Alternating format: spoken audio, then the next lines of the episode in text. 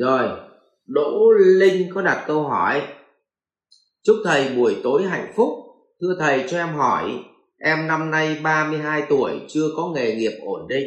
Em đang phân vân lựa chọn giữa gần con nhỏ và đi làm xa 40 km hiện em thử việc công ty được đánh giá làm việc rất tốt, quản lý nhà hàng.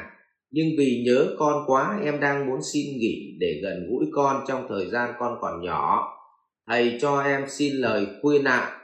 Em à, rất cảm ơn thầy. Vâng ạ. À, thưa chị đỗ linh trong tất cả các cái thứ ưu tiên thì ưu tiên một là làm thế nào để mình giữ được mạng sống? Tức là mình phải sinh tồn. Vậy thì nếu hai mẹ con chị mà sống và làm việc chị năm nay 32 tuổi, đúng không ạ? Chưa có nghề nghiệp ổn định, mà đang phân vân dựa chọn giữa gần con và đi làm xa 40 km nhưng trong khi đó, bây giờ thì đang là là làm thử việc tại một cái công ty được đánh giá rất là tốt và được trả lương ổn định. Vậy thì về mặt sinh tồn, thì bao giờ chúng ta cũng phải ưu tiên sinh tồn trước.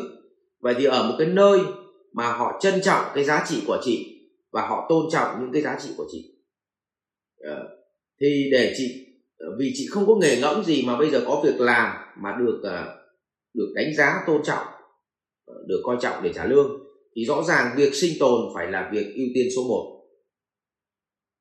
sau khi chị sinh tồn được xong, thì chị mới bàn tiếp đến cái việc mà các cái giá trị cảm xúc phía đằng sau. Để tránh tình trạng, chị bỏ một công việc cách 40 km nhưng ngược lại khi chị bắt đầu quay về nhà thì chị lại không tìm được việc làm thì cuối cùng hai mẹ con cùng đói. Vậy thì tôi, nếu là tôi thì tôi sẽ chọn sinh tồn là số 1 đấy, thế thì vất vả một chút, nhưng đảm bảo được cái sự ổn định thu nhập cho hai mẹ con. Còn nếu mà bây giờ nếu mà về gần nhà mà bấp bênh chưa biết thế nào, thì về để chết thì tôi không có về.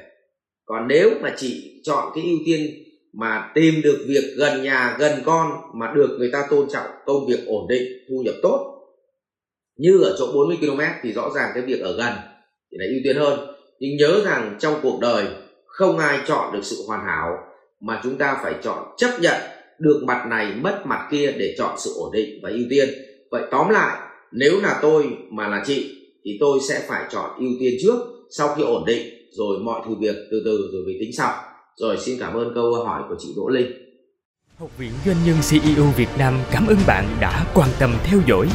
Để biết thêm chi tiết về các chương trình huấn luyện của thầy Ngô Minh Tuấn và Học viện Doanh nhân CEO Việt Nam, xin vui lòng truy cập website ceovietnam.edu.vn